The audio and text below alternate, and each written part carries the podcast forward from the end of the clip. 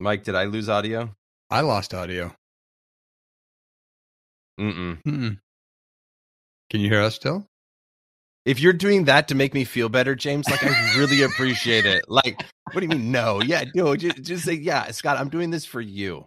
Like, this is because it does the justification. It just makes me feel better. And I really appreciate it. It's obviously a rough day for me, and I didn't even know it. That's terrible. This is a me thing, and I'm dragging you all in. We're talking today about the 7 deadly sins.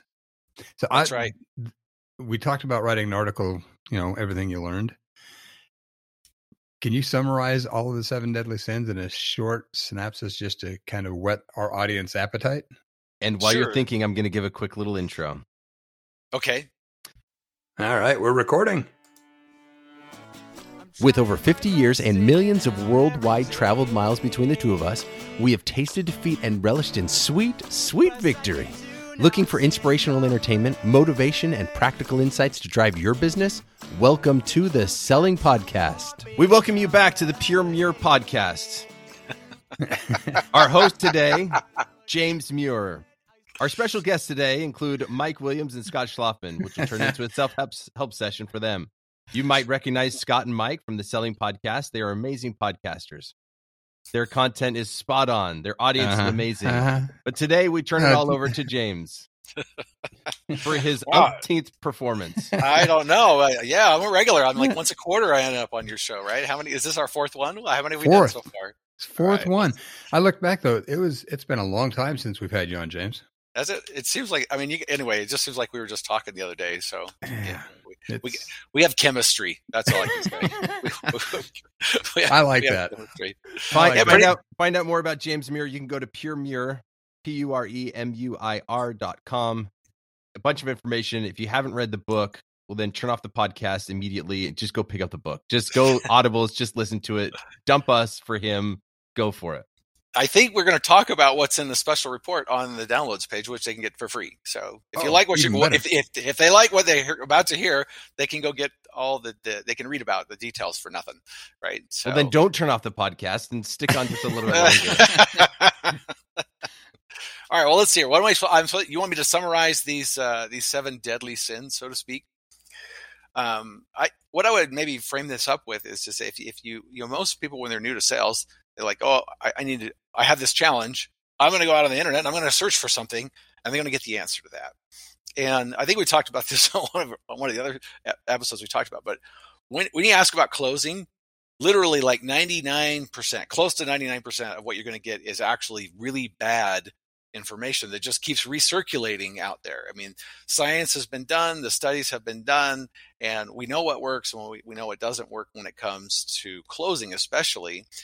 But you'll still find people pushing all different kinds of tactics that were developed, you know, almost 80 years ago, and yet they keep circulating around. And so you've got sort of the. Why is that, James? What do you think? I think it's the blind's leading the blind here, right? Is somebody, you know, needs to come up with an article or they need to come up with an idea. They can't come up with anything. So they go look at the past and they try some tactic that used to work, you know, in the 1940s, but will not work today because people's EQ and what they expect out of their sales experiences is so much different. Well, the environment's so different too. To your point, you're going to Google the answers. Yeah, the biggest difference I would say between now and, you know, maybe the 1940s is just that the customer has so much more knowledge about what's actually going on.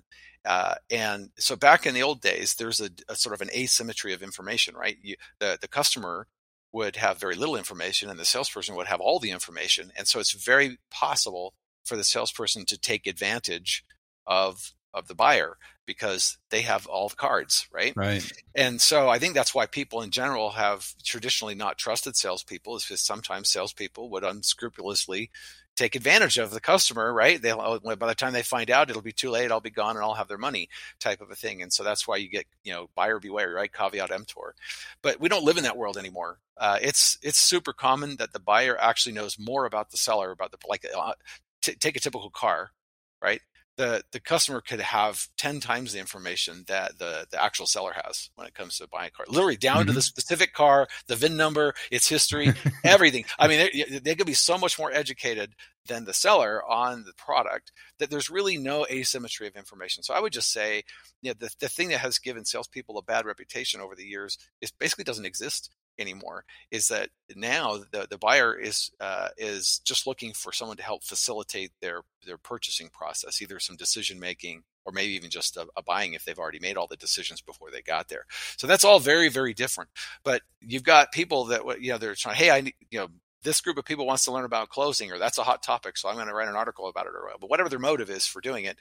And then they don't really know because they're not practitioners, right? And so they go out there and they dig this stuff up from history thinking it works, and times have changed. It just doesn't work. And the good news is we're going to dispel at least the biggest seven, I think, on this show. But if I had to just summarize them, the first one is just that these closing techniques even work. That's the myth, is that they think it's going to work when it really won't work. The second one you recognize from Alec Baldwin, which is always be closing. Right? If we keep asking over and over and over again, it will eventually work. Probably one of the bigger insights I think that science has proven out is that these closing gambits, the myth is that they work on both large and small sales, right? They're the same. And the answer to that one is they kind of do work when the sale is really small, but when you go to a larger sale, it becomes counterproductive. It actually hurt your sales. It does make you nice and annoying to the customer. Oh my gosh, you have no idea. and that's actually myth number 4, which is that closing gambits show you want the business, right? That the customer wants to see that you want the business and that you're working for it. So you're going to prove that you want the business by insulting them with a closing gambit, right? That's the theory here, right? And so so that's what you just said, is that people don't like getting insulted and they don't trust you after you try it, right? And so I'll share data on that here in just a second. The fifth one is that customers are actually happier after making a decision. Okay, that's the theory. And we'll talk about this in a second, but it's actually super well studied. And I think whoever created this myth is trying to justify using whatever manipulative technique they can in order to get the deal closed, because the customers have to be happier afterwards, right? But the truth is, they are not happier afterwards, and customers do not like making decisions under duress. So you're actually, it might make for great rationalization, but in reality, it's totally counterproductive. So pressuring customers into buying is not for their own good. Okay. The one that I fell for the most is that the sale will close itself, right? It doesn't. My world. So, yeah. And I can tell you a funny story if you want. If we have time, I'll tell you a really funny story about how I learned that the hard way. And I had thankfully, I had a very nice customer that helped me come to realization that I needed to actually ask them if I like business. You got to tell the story now. I'm okay. Intrigued. And then the last one is that salespeople are afraid of asking for commitment.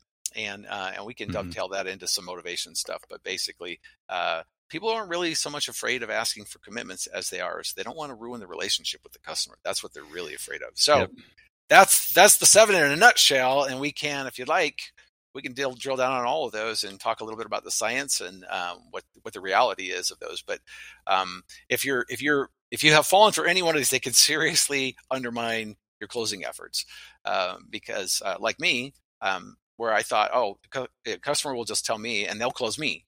And that can happen, by the way, but it's what the data shows is that you need to make at least one attempt in order to close business. You'll find your results will be insanely better anyway. James, I love the feeling of just asking. And once again, after reading your book, this is totally wrong. So just know from the get-go, this is wrong.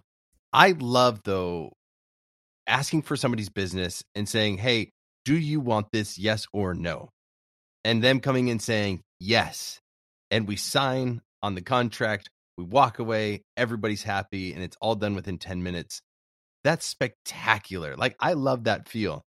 And after I sold pest control door to door, I thought, boom, this is how sales is. And then I realized that sales becomes a whole lot more complex, and there's a lot more into it.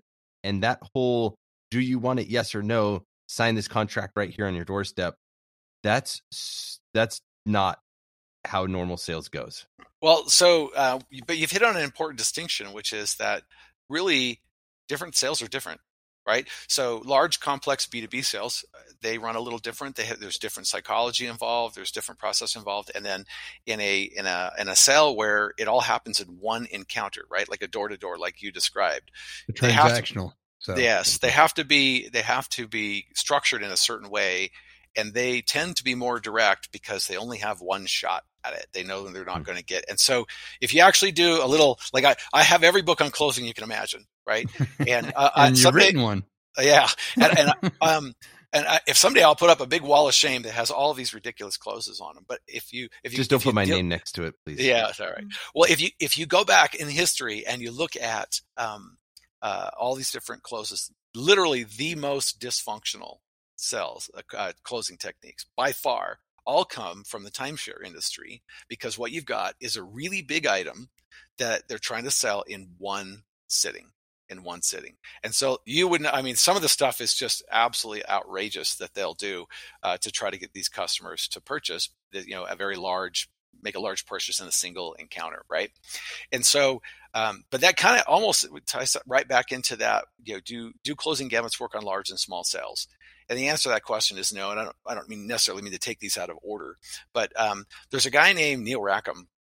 And Neil Rackham, he wrote a book called Spin Selling. He actually worked for Xerox. And he created their training program. And you'll find that if you go back in history, you'll find many of your best sales trainers today, or in the past 50 years, all actually kind of came out of the Xerox era, where they were exploring this different way of selling, and a lot of that is attributable to the work and the research that Neil Rackham did. So he explored a lot of things, and I draw a lot of information from the research that he did back in the 80s. And then you can read about some of that in Spin Selling. There's also an appendix in the back that has that, but it was at the time the largest face-to-face sales study ever conducted. It had over 35,000 face-to-face sales interactions, and we learned a ton of stuff. But one of those things actually what we should, since this builds a little bit on the other two, we should really start with the other two. And then, all right, let's go. Hey, James, it's your podcast. You can do whatever you want. Yeah, you're the host. Well, just try to make it coherent for our listeners, right? So, well, yeah, some people call them techniques. I call them gambits because they're usually manipulative. But the premise behind using them all is that they actually work. And so Neil Rackham actually tested this, right? Like, do you have a favorable attitude towards using, like, you know, closing techniques like the alternate choice close, or the, you know, the impending event close, or there's all these different closes out there. And what it turned out was the people that had the most favorable attitudes towards closing techniques actually performed 21% worse than the people that didn't trust them. Okay. And this is even funnier in my opinion, he went on to test, they taught the people the techniques anyway. And then they just did the sales go up or did sales go down. And after they taught them the techniques, all the sales on average went down 15%. That's incredible. So they were, and it's fascinating to read about this in the book, because he's talking about questioning and all that kind of stuff in Spin Selling. But so the fact of this myth is that closing gamuts are actually negatively correlated to sales success, somewhere around the 15% range. You'll actually sell 15% less if you're using these techniques. The next one that they tested was this always be closing. And everybody knows this because of Glengarry Glen Ross, right? Always, and Alec Baldwin's classic scene in it, right? The third place is steak knives and last place is you don't have a job, right? So, and that's where Coffees for Closers comes from that too, I think. Yeah. Mm-hmm. Anyway, probably the worst sales advice ever given. I think it really is very bad. It is very bad. And so sometimes you also hear this axiom as like close early and often. Sometimes you hear that. But as it turns out, it's been tested. And beyond the first attempt to ask them for any kind of a commitment, there's a negative correlation between closing frequency, that is the number of times you ask, and call success. Okay.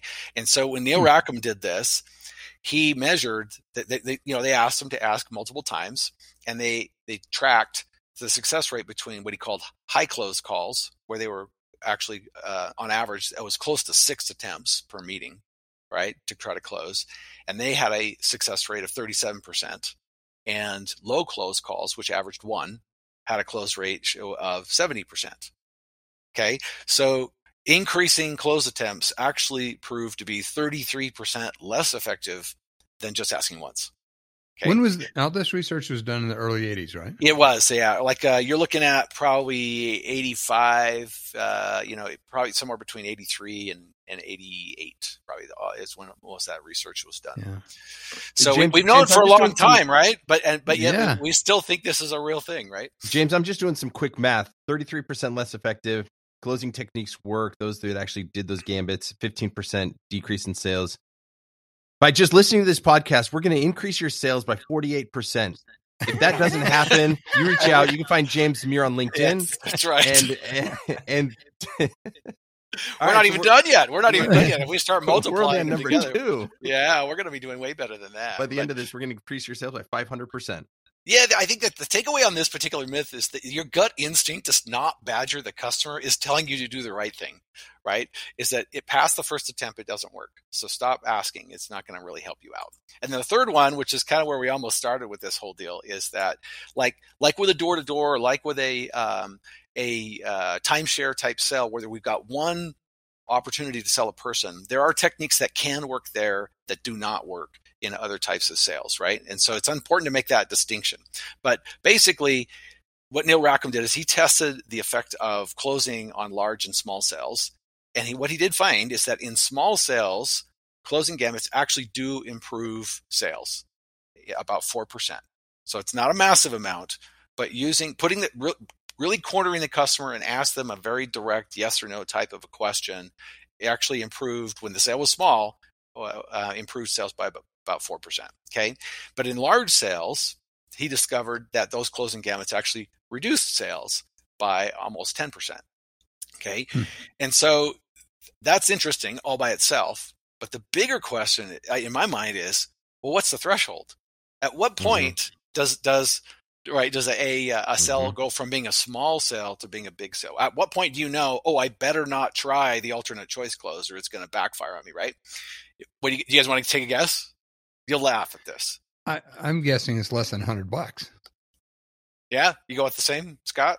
I'm still stuck on why I love timeshare presentations. Yeah.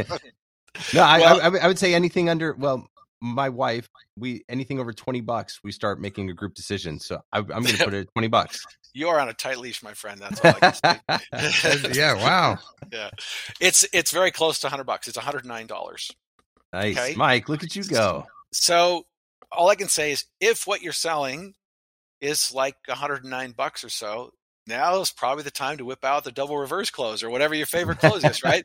But pretty much everybody I work with in professional selling sells something north of that. And what the data shows is that the farther north of that you get, the less effective it is. And I can even tell you, when I was first, I'm not sure I even shared with you guys how I discovered the perfect close, but I'll just say when I was struggling, I got drafted into sales, did not want to be there, but company circumstances forced me into it. And so I was really struggling. I started analyzing things like I am. I'm an analyst type guy. And so I realized I had a closing problem because I had a lot of opportunities, but none of them were closing, right? So I have a big bloated pipeline, right? Mm-hmm. So I'm like, all right. So I started reading everything I could read on closing to figure out, all right, well, how do I fix this problem, right? And that's when I learned what I was just sharing with you guys, like 99% of the advice out there is really bad. But I didn't know that at the time. Right. And so I literally tried all of these different closes and I could just tell you, man, over and over again, I got killed on these things. And one of them was an alternate choice type of sale where the customer was already using our software and we wanted to sell them the services that would go with that, where we're going to basically do the billing for the customer using the software that is already ours. So honestly, guys, no one's going to know how to use our software better than us. Right. So this was a shoo-in. This was an easy, should have been a slam dunk, right? So I'm having dinner with this COO and the CEO, and I had all this prepared. I remember being excited about trying this closing technique on them. And so at some point I said, well, which package do you want to go with? Do you want to go with, service package A or service package B? And oh man, it was like I had defiled the CEO's food or something, because he pushed back from the table and he goes, if you think that we are going to use your service just because we use your software, you are dead wrong. And I'm like, this is not going the way I want it to go, right? and then he looks at me and he goes, and we are going to look at three other vendors. The way he said three was like spit was coming out of his mouth. And I'm like, no, we're going to look at three other vendors and we're going to pick the best one for us. And I'm like, wow. He goes, don't assume that just because we use your software that you're going to get this business. And you know what? He didn't pick our business. He intentionally chose someone else because because you didn't go to the assumptive close. You should have said, all right, well, then I'm going to put you down for package A. Yeah, I guess that's it. And it's on you. I'm like, oh, wow. And so the aha for me in this moment at a really hard time in my life, I won't lie. It was a really sucky time in my life because I wasn't closing nothing, right? Is where we should have had this, I learned, the alternative choice close works great if you're trying to sell a medium or a large drink, right? That is fine. But when there's hundreds of thousands of dollars on the line, you cannot use it. People do not want to be manipulated in that way, right? And honestly, the whole conversation was going really great with those guys up until the moment I tried to do that. And then he realized I got a manipulator on my hands right here. Oh, no. And that one thing was enough to turn him completely off. So I'm not working with a company like that.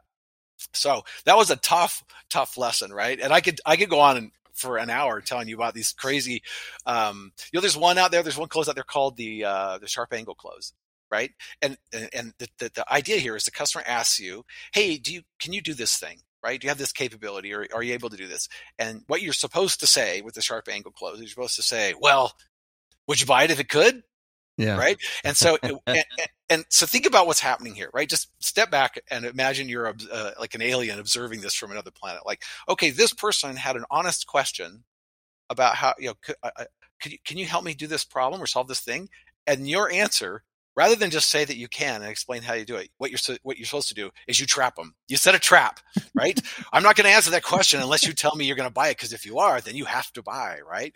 And oh my gosh, think how totally dysfunctional this is. And I tried this a number of times. It did not work. Even one time did it work for me. But what it did do is I could see the visible erosion of goodwill on their faces every single time I tried it. I'm like, all right, that doesn't work, right? And I did these guys over and over and over again, trying to figure out how to get my pipeline working. So anyway, that was a little color to you're welcome to try whatever closing technique you want on a large or small sale, but the bigger the sale, the less likely it's going to work.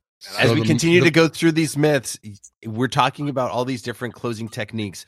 Please, if you haven't picked up his book, The Perfect Close, you need to listen to it. It goes through the best way to do it. So as James continues to talk and as my head spins about all these different gambits, it just all goes back in my mind to The Perfect Close. So James, sorry to cut you off.